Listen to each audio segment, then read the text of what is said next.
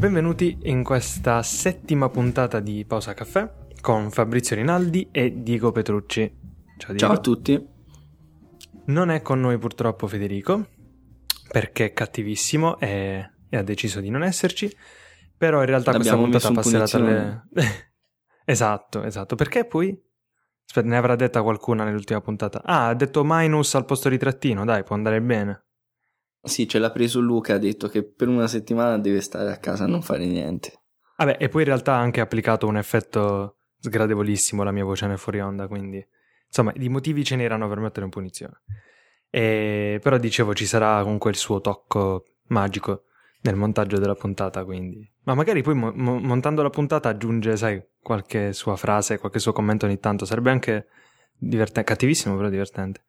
Sì, e... probabilmente dipende dal numero di cattiverie che diciamo nei suoi confronti, peggiora la situazione. Però io direi di autorizzarlo comunque a fare questa cosa, perché potrebbe essere un esperimento interessante. Sarebbe la registrazione del podcast asincrona, come si fa con Letterpress per i multiplayer, no? Può sì, essere un po', sì. Nuovo. È carino, no? Potremmo proprio proporla come cosa, no? Uno registra, poi interviene l'altro, poi l'altro, un casino tremendo. No, vabbè, lasciamo stare questa fesseria. E Diego, vuoi dire a tutti perché mi odi? Sì, ho visto che ti è arrivato un piccolo gingillino, un aggeggino così, piacevole da vedere, da sentire. Ora detto così magari vanno a pensare male, però che poi... è arrivato l'iPhone eh. cinque, eh, eccolo, che è anche l'ospite di questa puntata. E infatti chi sono? Sei Fabrizio, ma siccome siamo amici posso chiamarti il conduttore di Pausa Caffè? Scusa, dovevo farlo, Diego. Mi perdoni? Ok. iPhone cinque, iPhone cinque. E, beh, che dire, in realtà ho già scritto qualcosa su filmmaking. E, è quello che ci si aspetta alla fine. E non mi aspettavo né di meno né di più. E comunque per me il salto è stato impressionante perché tu lo sai, avevo un iPhone quattro... con qualche difettuccio, tra l'altro commesso oggi in asta su eBay, e passare dal quattro, um, che non ripristinavo da un bel po' di tempo, tra parentesi, al cinque è un salto impressionante, ma secondo me se qualcuno all'iPhone cinque, all'iPhone quattro S non ne vale tanto la pena. Non so tu di che scuola sei su questa cosa qui. Te ricapitoliamo, non avevi prima iPhone, il tuo iPhone quattro è stato il primo iPhone che hai comprato, esatto, cioè il tuo primo esatto. salto generazionale. Comunque no, non, non l'ho potuto mai vedere l'iPhone cinque né provare, e nessuno uh-huh. dei miei amici ce l'ha, perciò non saprei dirti sinceramente se ne vale la pena, ma di solito non credo che da un quattro S possa essere utile passare. Guarda, cioè per me, ora prima, vabbè, ho fatto intervenire Siri perché me lo stava chiedendo, voleva fare un attimo una comparsata nella puntata, però ora Siri obiettivamente per me è stato un motivo per fare questo salto, mentre per dire una persona che ha l'iPhone quattro S Siri ce l'ha già, quindi boh. Poi la fotocamera è più o meno la stessa rispetto all'iPhone quattro S, quindi comunque va bene, è un, è un upgrade, ci sta. Però per chi ha il quattro, secondo me è un salto importante, specialmente poi per chi ha un quattro difettoso come me, che poi te l'avevo detto, no? Io il, il, lo schermo del mio iPhone quattro era, aveva questo sfarfallio bluastro, una cosa orrenda, ma manco tanto poi, però per me che sono fissato, no, con queste cose qui è un po' fastidioso. E questo problema si è presentato all'Apple Store di Amsterdam. Cioè tu pensa un po' alla mia rabbia quando mi sono accorto di questa cosa. Non è da tanto tempo che ti è successo? Poco, poco. Proprio quando ho deciso di comprare il cinque, proprio quando stava scadendo la garanzia. Sai, sai quando gli astri si allineano contro di te? Sì, si è, si è sentito offeso il quattro. Quando è, hai appena detto eh voglio comprare il cinque, l'ha detto basta. Ma guarda, è... no, è tremendo, no? Ci sono rimasto malissimo. Comunque vabbè, alla fine è qui.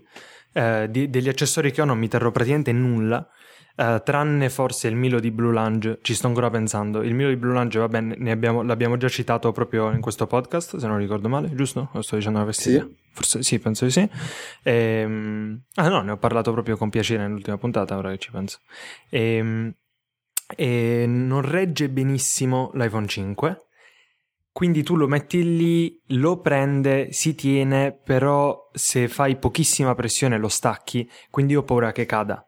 E perché mi è già caduto anche l'iPhone quattro, mentre con l'iPhone quattro la presa è tanta, quindi se mi è caduto una volta l'iPhone quattro dal Milo, no, non me la sento di metterci cinque sopra, quindi alla fine darò via anche quello, si ricomincia da capo. Ed è anche vero un po' la questione del lightning... Uh... del nuovo cavo Lightning. Sono andato a casa di un amico, non ce l'avevo, non ho potuto metterlo in carica perché lui ha ancora l'iPhone quattro S, quindi un po' il problema si pone, però vabbè. A parte queste sciocchezze è magnifico, velocissimo e tutto il Ma resto. Per il, Milo, per il Milo, considerando quanto è suscettibile, ho visto che anche te hai scritto qualcosa riguardo, quanto è suscettibile il cinque a graffi e, agli, e a queste cose, a, ai piccoli problemini, eviterei, sì, di dargli sì, la possibilità guarda. di cascare o cosa. Mm-mm.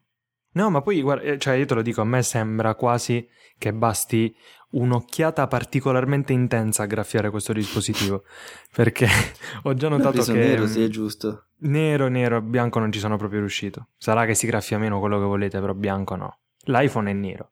Poi c'è bianco, hanno fatto sta cosa in più, però l'iPhone è nero. Cioè, secondo me è così.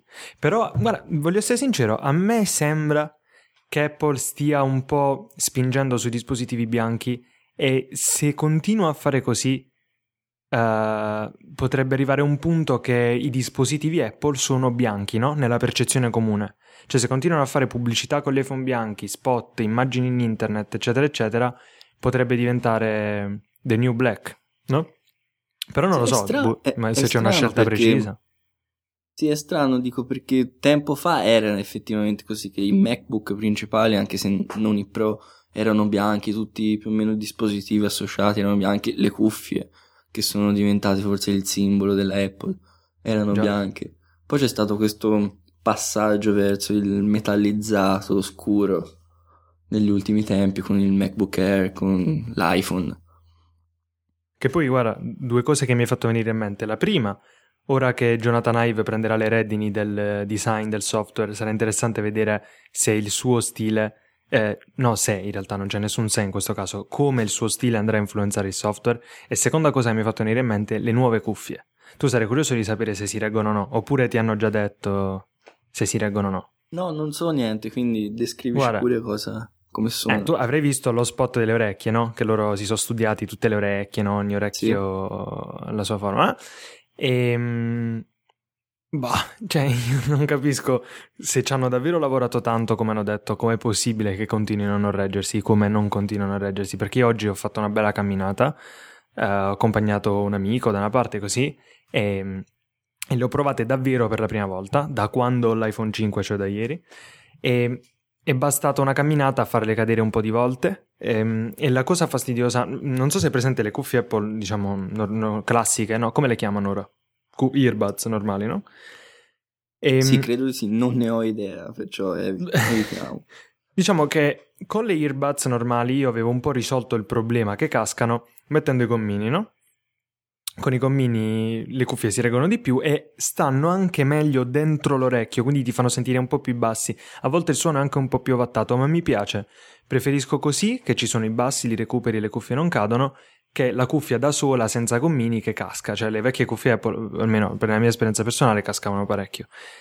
Le nuove, il gommino è un po' difficile che riesci a metterlo, perché sai, hanno questa forma nuova così, e cascano senza gommino, nel senso che sì, hanno una forma che è più adatta alle orecchie, quello che vuoi, ma boh, mi, mi aspettavo di meglio. I bassi ci sono, è molto di più, è vero, però se le tieni ficcate nelle orecchie con le dita, perché nel momento che nel momento in cui fai dieci metri camminando, le cuffie si, si allontanano un po' dalle orecchie, no? Cioè cominciano un po' a penzolare, diciamo, non stanno più bene dentro le orecchie, e già a quel punto quei bassi li perdi, il volume è un po' quello che è. Quindi io tornerò alle mie vecchie in-ear, cioè per dirti. Ma sai se è già successo a qualcun altro che condivide la tua stessa esperienza, o se solo te magari, che hai allora, degli orecchie un po' particolari o sono comunque di bassa qualità? Saranno orecchie foggiane, starei pensando tu. Foggesi, anzi. Volevo evitare di dirlo, sì, però. Vabbè, tanto ormai è un leitmotiv, quindi possiamo anche tornarci, tranquillo, non mi offendo. E sì, in realtà all'inizio ho pensato sono le mie orecchie, perché a me sono sempre cadute le cuffie, quindi sì, e il, mio, il mio padiglione avrà una forma e cacchio, non so. Si può dire cacchio, poi, vabbè. Ehm... In realtà ho letto su Twitter qualcun altro che segnalava lo stesso problema. Cadono come le vecchie, cadono più delle vecchie, cadono meno delle vecchie, cadono. Quindi non c'è stato questo progresso che ci si aspettava, e soprattutto non sono in-ear. È chiaro, se a una persona come, ecco, appunto Federico, che in questo momento potrà inserire tipo, sai, l'applauso con standing ovation eh, in stile talk show, e um, Federico per esempio, lui mi sa che non le digerisce tanto linear, no? Come ci aveva detto, quindi magari lui si troverà molto bene, perché anche Federico, lo segnalo, mi sta odiando perché ho l'iPhone cinque, però quando ce l'avrà anche lui e smetterà di odiarmi, o forse continuerà ad odiarmi, probabilmente gli piaceranno. Io ho questa impressione, però a me, che sono un fan delle linear, non... non lo digerite tanto. Ma poi fammi capire, tu quindi hai intenzione di prenderlo l'iPhone cinque oppure no? No, no, non ho mai avuto, a dire la verità, intenzione di prenderlo, perché mi, di, mi trovo piuttosto bene col quattro. E okay. Sì, ogni tanto cioè, ci sono dei rallentamenti o qualche, qualche problema, però non sono grossi come erano. Io avevo il tre G prima di, di questo, ah, dell'iPhone ecco. quattro. Okay. E con l'ultimo aggiornamento che fu... iOS quattro mm. mi pare, sì, iOS quattro fu un disastro totale, non andava, era lentissimo, inutilizzabile. Me la ricordo Preso... la polemica, sì. Sì, sì. Mm-hmm. E invece questo, il quattro, forse giova del fatto che iOS sei non è questo gran cambiamento, anzi addirittura mi sembra che vada leggermente più veloce del cinque, perciò non, non ho veramente problemi. Guarda, allora io ti dico una cosa, vabbè, ripeto, il mio iPhone quattro era difettoso, quindi non potrei proprio pronunciarmi su questa cosa, però io ti dico, io avevo il mio bel iPhone quattro e, e avevo fatto un salto diverse volte agli Apple Store a provare l'iPhone cinque, no? In queste settimane. E quindi io facevo le solite prove, tipo chiudevo tutte le applicazioni di multitasking, e tu puoi immaginare quante applicazioni ci sono aperte nel multitasking di un iPhone che viene usato da migliaia di persone in un Apple Store, vabbè. Chiudevo tutte le applicazioni, dopodiché facevo proprio la comparazione, tipo lanciamo fotocamera e facciamo una foto. E tenevo a fianco l'iPhone quattro e l'iPhone cinque. E già lì mi ero accorto di una differenza abissale, no? Tra i due. Cioè tipo fotocamera era, si apriva nella metà del tempo, uh, mail si apriva in un terzo del tempo, eccetera, eccetera. Bello, però uno può dire, guarda, nell'uso quotidiano ti, mica ti metti a fare queste cose qui. Cioè eh, sarà una percezione minima di questo cambiamento, però ti assicuro che dopo un giorno con l'iPhone cinque ho ripreso in mano l'iPhone quattro e la differenza è, è, è davvero abissale, cioè è notevole. E, per esempio, io stamattina ho scritto, ho scritto un post proprio sull'iPhone cinque e l'ho scritto sull'iPhone cinque, pubblicato sull'iPhone cinque, condiviso sui social, sull'iPhone, eccetera, eccetera.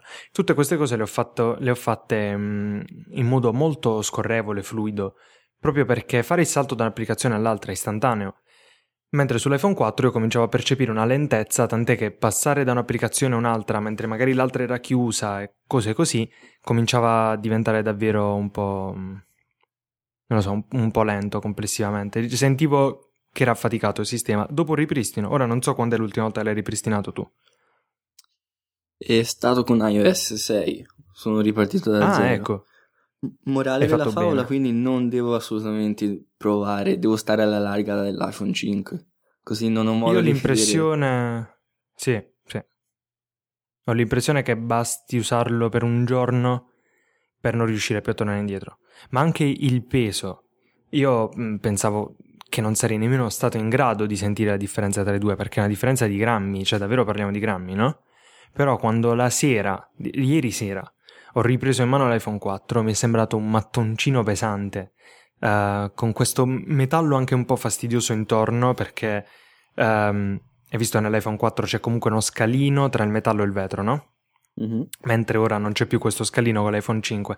Sono piccole cose che magari per persone come noi che stanno molto attente a queste piccole differenze sono abbastanza incisive nell'esperienza quotidiana, ma comunque la velocità, la velocità nella navigazione, nello scattare foto, eh, nel, nell'aprire l'app musica e mettere in produzione della musica, tutto quanto è diventato molto scattante, quindi insomma secondo me vale, vale assolutamente la pena di fare il salto, se hai un iPhone quattro, ripeto, perché se hai un quattro S. E, e magari, a, a meno che tu non vuoi chiedermi qualcosa di specifico sull'iPhone cinque, Eh, ma ti chiederei che ne pensi dell'iPad mini, perché è interessante, cioè mi ha affascinato come prodotto. Io, pe- io pensavo che boh, l'avrei visto, tanto ormai i rumor davano tutto per, per scontato, no? E avrei pensato, bah, vabbè, è un iPad più piccolo, però devo essere sincero, mi ha intrigato. Ora, tu hai anche scritto due righe su saggiamente, due, due righe, più di due righe su saggiamente, quindi magari ci vuoi dire un po' che ne pensi, se ti va. Sì, volevo chiedertelo anch'io, giusto per farti soffrire, visto che hai detto che non hai intenzione di spendere altri soldi su, su gadget, così. Comunque no, infatti. Ha, mi pare un, un, un gran bell'oggettino. Ho visto qualche commento sia di Gruber, sia di Michael Loop, di The Loop, o di Toposchi su The Verge, e sono tutti rimasti estasiati. Dicono, più o meno mi sembra di capire che no, nonostante lo schermo, che comunque non è un grosso problema, anche se è un problema, è un... è veramente una cosa fatta bene, perché soprattutto fanno notare tutti che è qualcosa di diverso e non è soltanto una contromossa ai tablet che ci sono già. Sì, però e... questa cosa dello schermo sinceramente a me ha lasciato un po' stranito, eh? Ma non, che, non so ci te, fosse, non... che non ci fosse il retina. Sì, ma sai perché? Però, più per una questione di comunicazione. Cioè Apple presenta dei prodotti e dice retina display rivoluzione totale, no? Cioè prima dei retina gli schermi facevano schifo, cioè il messaggio è questo, no? Non si torna più indietro. Gli altri prodotti sul mercato, quando ti, ti, ti pubblicizzano il retina display, che ti dicono gli altri prodotti senza retina display fanno pena, praticamente, in sostanza, più o meno, proprio detto in soldoni, no? Poi che fanno? Pubblicano, pubblicano eh, mettono in commercio loro stessi un prodotto senza quella tecnologia. Secondo me in qualche modo si svalutano, cioè si svendono, non lo so, mh, non mi va tanto giù questa cosa. È come dire, puntiamo tutto sulle, sugli S S D, no? Basta acca di di, non, non se ne può più, una tecnologia degli anni ottanta. Ora, che, come ci rimarrebbe la gente se uscisse un nuovo iMac mini, un po' più piccolo, un po' meno costoso, senza S S D? Direbbero, ma, ma perché? Non, non ha senso. Quindi, boh, io ci sono un po' rimasto così. Sai che ora che hai detto iMac mini hai, part- hai fatto partire la, il mu- tutti i rumors su qualunque tipo di sito immaginabile. Però sarebbe un onore se da domani cominciassero a parlare di iMac mini. Sarei lusingatissimo. No, comunque, comunque ho notato due cose. Una è che eh, sia il Nexus che il Nexus sette, parlo, che il Kindle Fire sono due dispositivi venduti a quanto sono costati come produzione, perciò non ci, né Google sì. né Amazon ci guadagnano niente, e sappiamo che Apple è un'azienda che, che, che campa su immagini, cioè su, sul guadagno che ha, perciò doveva assolutamente esatto. guadagnarci. E oltretutto ho notato che durante la conferenza, la conference call mi pare, hanno detto che sull'iPad mini c'è un margine molto più ridotto rispetto agli altri dispositivi come iPad e iPhone. Parliamo di iPad Vero. perché l'iPhone è venduto quasi al doppio di quanto costa, perciò più sì, uno può rimanere deluso secondo me, ma il problema è stato veramente un problema di prezzo, cioè sarebbe dovuto costare troppo, e già ci sono state lamentele più o meno giustificate dal, da tante persone su questo prezzo. Non vorrei che andando ad aggiungere magari un, uno schermo retina che poi comportava di aggiungere prestazioni, perché abbiamo visto tutti quelli che è successo con con l'iPad tre, che ha sofferto un po' le prestazioni dovendo sì. mostrare i, i, i pixel quadri, quadruplicati, perciò secondo me è stato solo un problema di, di margini, quindi di guadagni e di prestazioni che non potevano mantenerle. Sì, no, guarda, il discorso sul prezzo è giustissimo, quindi niente da dire, però n- non ci posso fare niente, proprio quando Quando vedo che Apple al posto di fare il passo in avanti fa il mezzo passo in avanti, mi sembra una cosa molto poco Apple, eh, quindi questa impressione mi rimarrà per quanto riguarda questo dispositivo. Tra l'altro ho visto proprio una comparazione dei display, eh, sarà più piccolo lo schermo, quindi i pixel sono più piccoli, ma si vedono, no, non è una qualità retina e c'è poco da fare. E poi Apple non è certo l'azienda che al keynote ti dice guardate non abbiamo messo retina display e in effetti si vede che non è un retina display, no, loro ti diranno comunque eh, però visto che lo schermo è più piccolo, capito, non si notano tanto i pixel, però non lo so, non mi va tanto giù questa cosa. Però a parte questo un pensierino ce lo farei se appunto non avessi già speso una barca di soldi per l'iPhone cinque, perché è bello, sì, si tiene in una mano e tutto il resto, quindi è interessante. Probabilmente quindi... sarebbe stato un dispositivo già quasi perfetto se avesse avuto anche il retina. Ora, ho già visto sì. alcuni lamentarsi, eh ma Apple ora fa innovazione mettendo nel secondo iPad mini, nell'iPad mini due, un retina, però mi penso che tutti si capisca che è un po' più complicato il ragionamento. Comunque sì, ho visto, cioè È un dispositivo molto ma molto attraente nonostante lo schermo, e come hai citato te nel post che ho scritto per Saggiamente, credo sinceramente che l'uso che se ne possa fare sia molto più vasto di quello che si fa su con un iPad da dieci pollici. E più vasto come... dici? Con il... Sì, dici, cioè che cioè, si vada a usare... Ah, più usi. Uh-huh. Che si vada a usare di più, è meno potente e soffre di alcune... di un calo di velocità, perché essendo più piccolo meno, sì, meno potente, però acquistando un portabilità secondo me acquista tantissimo e probabilmente andrà a vendere anche molto di più di quanto sta, stia facendo l'iPad da dieci pollici e verrà eh, usato qu- di più secondo me. Qu- questo lo vedremo e sarà interessante vedere poi i dati delle, delle vendite, però ora dimmi una cosa, io ho un po' l'impressione che rispetto all'iPad normale, diciamo, da dieci pollici, questo sia un prodotto più pensato per il consumo, che, no, non, che non per la creazione di, di contenuti. Tant'è che allo stesso keynote eh, Tim Cook a un certo punto ha fatto l'esempio: se sei una persona che vuole passare tutto il giorno su Facebook sul divano, ovvero il novantanove per cento della popolazione mondiale, vabbè, no, scusa, no, ho detto una stronzata, eccetto chi chiaramente non ha accesso a internet e tutto il resto, va benissimo per te... e tutto il resto, quindi sembra che un po' sia quello il target. Tu sei d'accordo oppure pensi che comunque nonostante il form factor diverso, lo schermo più piccolo, si possa comunque usare tranquillamente per uh, scrivere, disegnare, progettare, fare tutte quelle belle cose che si fanno già con l'iPad da, da dieci pollici, che dici? Sicuramente sarà più difficile, perché comunque più schermo significa più possibilità, più comodità per scrivere o fare le cose, però comunque ripeto, credo che l'aggiunta portabilità, cioè ti faccio un esempio, sei sul treno, sei alla fermata dell'autobus, hai soli cinque minuti, non hai voglia di tirarti fuori dalla borsa l'iPad da dieci pollici, tiri solo fuori l'iPad mini. Ah, quindi, quindi Questa... l'ideale è averli entrambi, ecco, diciamola no, tutta. No, ti faccio no, un esempio così. Sto scherzando.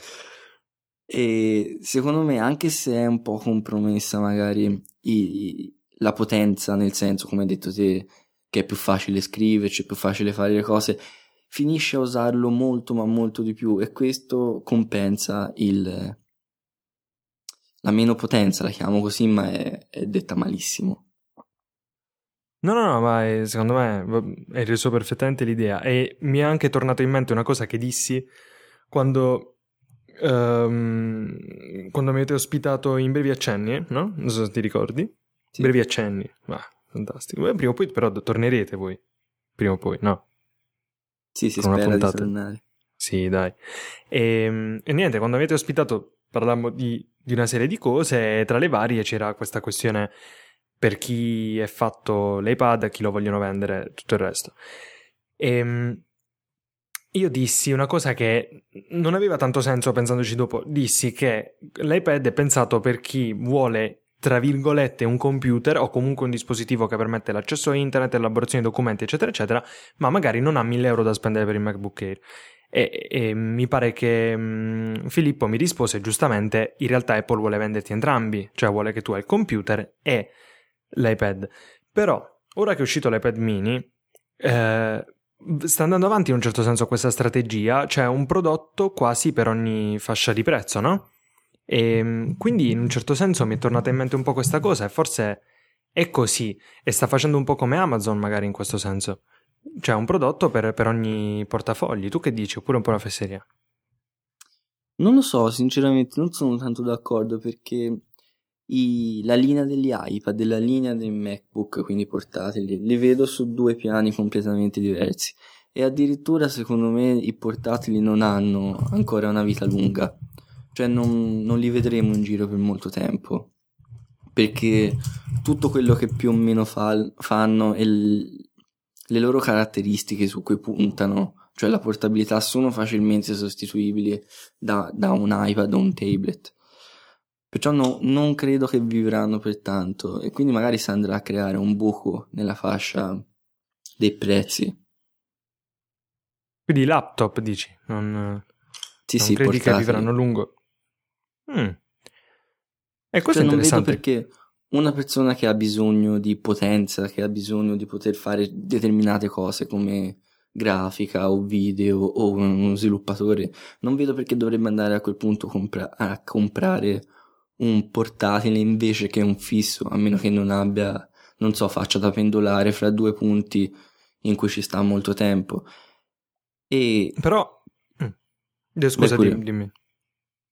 No, no, dico, in un certo senso vai contro tendenza dicendo questo, perché se ci pensi molte persone, la maggior parte delle persone dicono il contrario, ovvero chi, chi vuole comprare un, un, un computer fisso ormai, che senso ha? Visto, visto che ci sono i portatili, ormai sono potentissimi, tanto vale comprare un portatile che poi magari lasci sempre a casa, però nel momento in cui lo devi spostare, ma anche di una stanza, non hai cavi da staccare, alimentatori eccetera eccetera.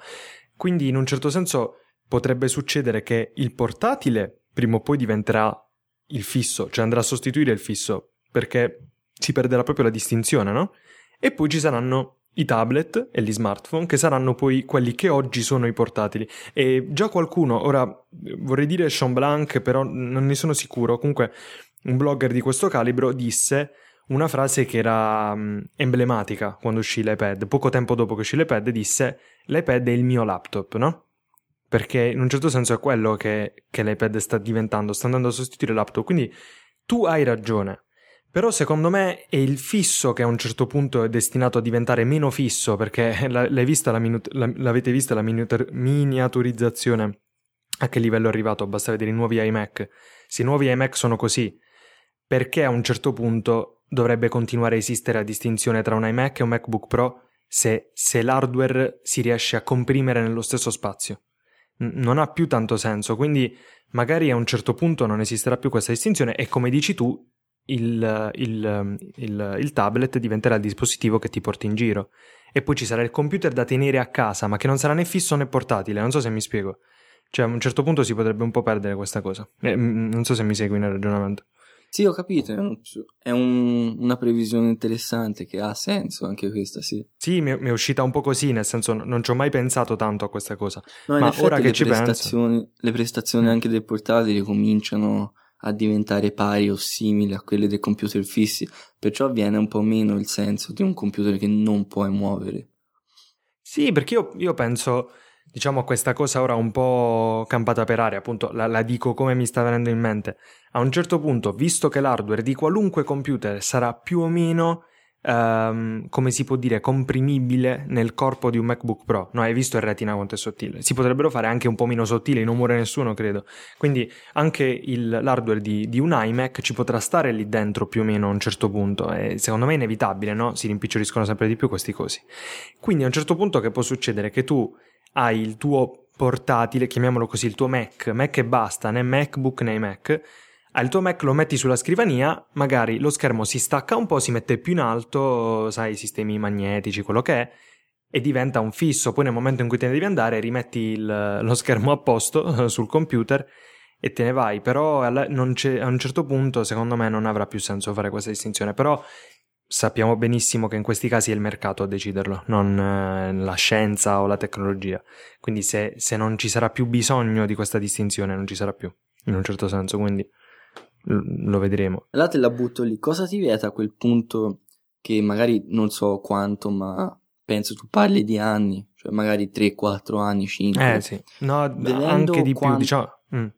Sì. Vedendo quanto vendono i tablet, soprattutto gli iPad, perché parliamoci chiaro, sono gli iPad principalmente, almeno fuori dagli Stati Uniti, vedendo quanto vendono e quanto è veloce l'iterazione, il miglioramento delle caratteristiche, cosa ti vieta che al posto di un portatile ci sia un tablet che poi vai a attaccare, un po' come fa il Surface, che vai a attaccare, come detto, con qualcosa di magnetico o che comunque ti diventa un fisso? Perché non so quanta RAM, quanta RAM aveva il Nexus dieci, però mi pare tanta, il nuovo tablet mm-hmm. che, ha, che ha messo a vendere Google, due gigabyte può darsi, sì. Che è quanto un computer mm, sì. del duemilanove mi pare. Ci stiamo avvicinando velocemente alla parità di caratteristiche e non è secondo me da sottovalutare questa cosa. Vabbè, lì, lì magari comunque c'è il problema proprio della dimensione del display, no? Che per un uso casalingo non andrebbe bene, per quello dico che nel momento in cui l'uomo torna dal lavoro e sta a casa, o la donna torna eh, da quello che sta facendo eccetera eccetera, A casa magari si vuole il comfort del display più grande, però sì, com- giustamente eh, su quello su cui siamo entrambi d'accordo è che l'hardware si è miniaturizzato a un punto in cui non ha più senso che a casa ci sia il computer desktop che è, è grande, proprio il computer, mentre tu in tasca hai praticamente lo stesso hardware, tra, tra qualche anno si intende, solo che con uno schermo più piccolo. A quel punto mi viene da pensare che la differenza tra dieci anni, ma, ma forse meno, visto il ritmo con cui si stanno evolvendo le cose, saranno i display a differenziare questi dispositivi e basta. Perché il computer, chiamiamolo così, perché a questo punto non so che sen- quanto senso abbia usare la parola computer, ma chiamiamolo così, il computer tra un po' starà praticamente in una penna se continuiamo così. Cioè, sc- pensa a quanto erano grandi dieci quindici anni fa e pensa ora a cosa abbiamo in tasca. Quindi se, se diventeranno piccoli come sembra che stiano diventando, ci sarà solo il display che è grande, ma a quel, a quel punto avrai un display a casa, un display con te e il, e il computer chissà dove ce l'avrai. Quindi vabbè. Comunque, ora magari stiamo un attimo fantasticando, arriveremo a Blade Runner se continui così o chi lo sa, però diciamo il discorso è questo, che poi ormai sono anni che i, i display diventano sempre di più una finestra aperta su qualunque cosa, anche l'iPad quando uscì Wired U S, se non sbaglio, l'ho presi a Roma, usò questa metafora, eh, perché l'iPad è rivoluzionario, perché è una finestra sul mondo, eccetera, eccetera, quindi... Se display diventeranno finestre, dove sono fisicamente i computer ci interesserà relativamente. Per, anche per quello, ripeto, il concetto di computer fisso secondo me farà sorridere i nostri figli o nipoti, o se ne avremo eh, quando sarà. Quindi chissà. Sì, probabilmente verranno meno queste divisioni che applichiamo oggi, cioè tablet, portatile, computer fisso, e sarà più un, un, un tutt'uno, o perlomeno una cosa... Sì, che poi... Tutto questo discorso si riallaccia all'idea di cultura convergente o, o divergente a seconda di come se ne parli, perché lo stesso contenuto può essere ospitato da mh, dispositivi completamente diversi, o lo stesso po- dispositivo oggi può ospitare contenuti completamente diversi. A, a quel punto, ripeto, non, non avrà più senso parlare di fisso, portatile, tablet, ci saranno, ci sarà un coso da cinque pollici, uno da venti e uno da cinquanta. Poi che lo chiami computer, smartphone, tablet, a un certo punto penso che diventerà abbastanza irrilevante. Però questo lo vedremo. Comunque, vedi, vedi che puntata eccentrica, non so.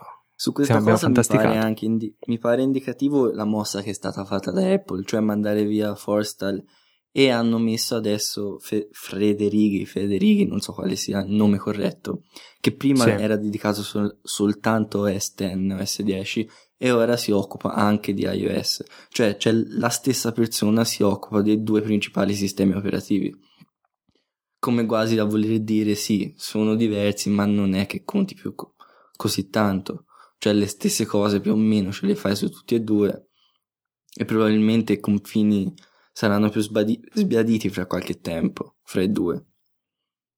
Beh sì sì, no, direi che su questo non ci piove. Che poi aspetta, mi stava anche venendo in mente una cosa da dire a, a proposito di quello che stavi dicendo tu, ma stavo, no, gi- giuro, stavo guardando l'iPhone cinque, mi sono messo a fissarlo e mi è passata di mente. Che ti volevo dire?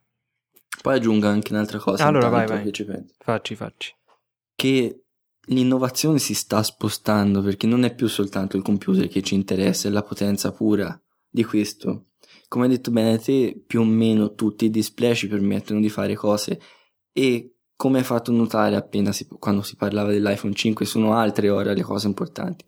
Sì, uno è la potenza, uno è l'aggiunta di un assistente vocale come può essere Siri, uno è la possibilità di avere ovunque i propri dati come può essere iCloud, perciò sono varie le componenti che vanno a creare questa esperienza, e non solo più la RAM, il processore, cioè quello che si intendeva con computer.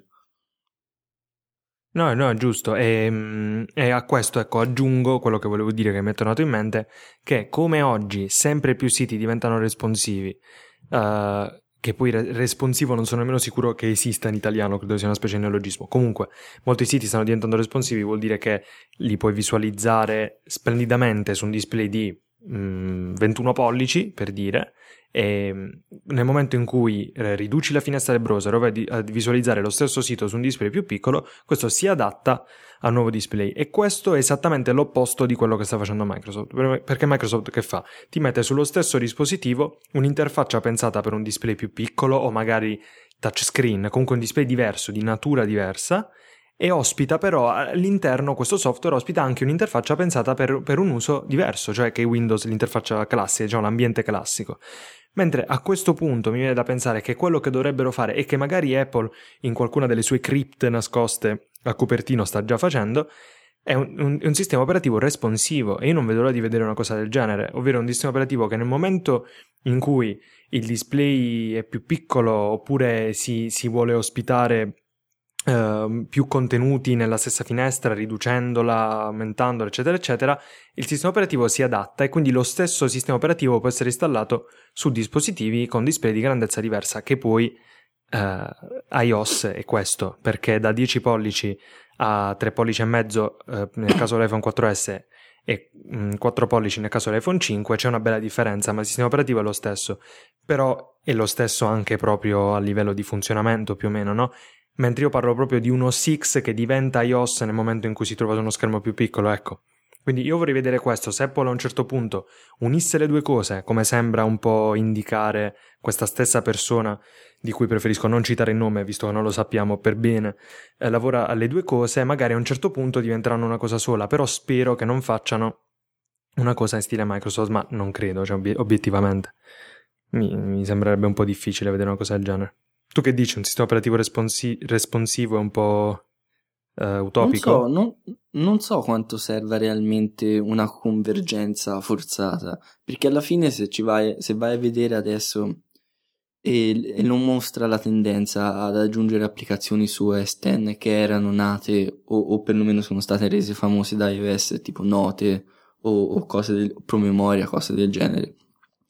Con iCloud, tramite iCloud o chi per lui, hai la possibilità di creare un, un file, un, un qualcosa su, sull'iPhone e lo hai immediatamente sul, sul portatile, sul computer, perciò non so quanto serva creare anche lo stesso ambiente, quanto più rendere le stesse cose disponibili in tutti i luoghi. No, non eh, so se mi sono magari... spiegato, che sono stato un po' sì. convoluto. No, no, no, assolutamente. Però pensa a quanto sarebbe più semplice e veloce eh, creare un software, lavorarci un po' di più per renderlo adatto appunto a un ambiente di tipo responsivo, però creare un unico software che può girare tranquillamente sullo schermo del televisore come su quello dello smartphone. È chiaro, ci vorrebbe un lavoro immenso di design delle interfacce, ma se già un'azienda è importante, brava ed evoluta come Apple facesse una cosa del genere, sicuramente metterebbe nelle mani degli sviluppatori degli strumenti per creare dei software di questo tipo. Pensa agli strumenti che gli sviluppatori hanno già oggi per creare app universali. Avrebbero quegli stessi strumenti per creare app universali, ma che sono universali davvero, cioè che ovvero che girano nel tuo computer come girano nello smartphone. E ripeto, non sto parlando di una cosa in stile Microsoft, ovvero un ambiente classico e uno invece stile touch, stile smartphone e tutto il resto che convivono. Sto parlando di un unico ambiente che si adatta si adatta alla finestra che lo ospita. Quindi a me piacerebbe molto vedere in futuro una cosa del genere. E, e pensa anche all'effetto lock-in che, genere, che, che potrebbe generare una scelta del genere, perché già oggi tu citavi iCloud, iCloud eh, comporta un effetto lock-in estremo, perché nel momento che sai che tutte le tue app lavorano insieme e si sincronizzano automaticamente senza bisogno di configurazione, se hai il Mac magari ci fai un pensierino a comprarti anche l'iPad o l'iPhone, e, e vale anche il contrario. Però se addirittura arrivassimo a un punto in cui tutti i dispositivi ospitano uno stesso sistema operativo che si adatta a seconda degli schermi, a quel punto tu sai che avresti lo stesso identico software, probabilmente, a seconda degli sviluppatori, è chiaro, che gira su vari dispositivi. Quindi potrebbe essere interessante, però poi so già che c'è chi, sentendo questa, questa puntata, dirà ah, ecco, questo è un altro di quelli che dice questa cosa, mentre, perché molti invece pensano che la scelta vincente di Apple sia proprio quella di differenziare O S X e iOS, però non lo so, io ho un po' quest'idea che si vada in un'altra direzione. Ma di, allora ti faccio, che... ti faccio una domanda che forse ti potrebbe cogliere alla sprovvista. Ha senso realmente perdere così tanto tempo per cercare di modellare O S X, con, tenendo in considerazione che la sua vita probabilmente non è poi così lunga? Io ti, ti faccio, faccio sempre lo stesso esempio, sono un po' ripetitivo, ma oh. E ci sono i miei genitori che a un certo punto l'anno scorso hanno avuto sia un MacBook che un iPad. Il MacBook non l'hanno mai usato, mm-hmm. e hanno usato soltanto l'iPad, che tra l'altro era l'iPad uno, perciò non era il massimo delle prestazioni. Dico, ha senso, visto che il novantanove per cento delle persone andrà a usare un iPad, un iPad mini, ora che c'è anche questo, andare a perdere così tanto tempo, così tante persone, cioè sviluppatori, ingegneri, a cercare di far convergere queste due cose che sono un po' differenti, o convergere come intendi te, cioè responsivo, quando invece puoi soltanto lasciarlo così, un po' adattarlo, sì, ma senza dedicarci troppi sforzi. Cioè è importante O S X in questo momento, e sarà sempre, quanto sarà importante? Io credo poco, sinceramente. Ora, la, la domanda è così bella, no, non sto scherzando, che io chiuderei qui la puntata con questo punto interrogativo, perché è bellissimo, però visto che poi magari, no, è brutto che nel senso lo spettatore, l'ascoltatore si chiede, ma allora co- cosa ne pensa? Devo dire che in effetti uh, hai ragione, nel senso uh, se l'andazzo è quello, perché i Mac li comprano sempre di più, no? E, um, Apple lo sta dicendo, tra pochi, anno, tra pochi anni saremo i leader nel desktop, eccetera, quindi sta andando bene, però se in effetti a un certo punto in generale l'utenza desktop dovesse diventare una nicchia, allora c'hai ragione tu, magari a quel punto ha più senso avere un ambiente dedicato alla massa, a quel novantotto quello che è per cento di utenti che utilizzano tablet e smartphone, per poi lavorare invece in modo diverso e mirato su un ambiente desktop, ammesso che esista ancora a un certo punto Uh, un, un ambiente che si possa chiamare in questo modo, fi, fisso, desktop o quello è, che è. Però sì, la domanda è interessante e ripeto, vedremo che ci dirà il mercato, perché siamo noi a scegliere alla fine, cioè se cominciamo a comprare più computer eh, fissi o più laptop o più tablet, eh, Apple lavorerà di conseguenza, quindi va così. Però a questo punto si potrebbe dire che vale anche il contrario, perché Apple, che più volte e in modo superbo ci ha indicato la strada in un certo senso, perché tutta questa esigenza del tablet mi sa che fino a pochi anni fa non la sentivamo, e vedi ora invece a che punto siamo arrivati. E se ci siamo detti tutto, tutto potremmo anche chiudere qua, tu che dici? Sì, direi che può andare, che... mi sembra che siamo anche un po' più lunghi del... rispetto al solito. Del solito, sì sì sì. Però dai, qualche pensiero interessante magari siamo riusciti a lanciarlo. Mi piacerebbe sapere anche un po' che ne pensano gli ascoltatori di tutta questa faccenda, anche se è un po' complessa, magari dovremmo creare tipo una specie di chat room, una cosa dove ci possano dire per bene. Vabbè, c'è Twitter. Vabbè, se ci volete dire qualcosa su Twitter, a tal proposito c'è l'account Pausa Caffè Pod. Poi se volete insultare personalmente Diego c'è chiocciola Diego Petrucci, oppure se volete sfottere me perché sono foggiano c'è chiocciola Linux novanta, mentre c'è Federico Travaini, che è cattivissimo e che non è con noi, che potete contattare a chiocciola Fede Travaini. E, eh, segnalo anche l'indirizzo email a questo punto, perché ci, ci vuole magari un po' più di centoquaranta caratteri per risponderci, e la mail è pausacaffè chiocciola easypodcast punto it. E con questo direi che ci sentiamo alla prossima. Ok, va bene per te, Diego? Sì. Non vuoi prossima. Aggiungere qualche altro? No, penso che commento. Si sia detto tutto, perlomeno. Sì, in realtà la sto tirando per le lunghe per arrivare a quarantacinque minuti. Così facciamo il primo episodio da quaranta. No, no, dai, scherzo. Alla prossima.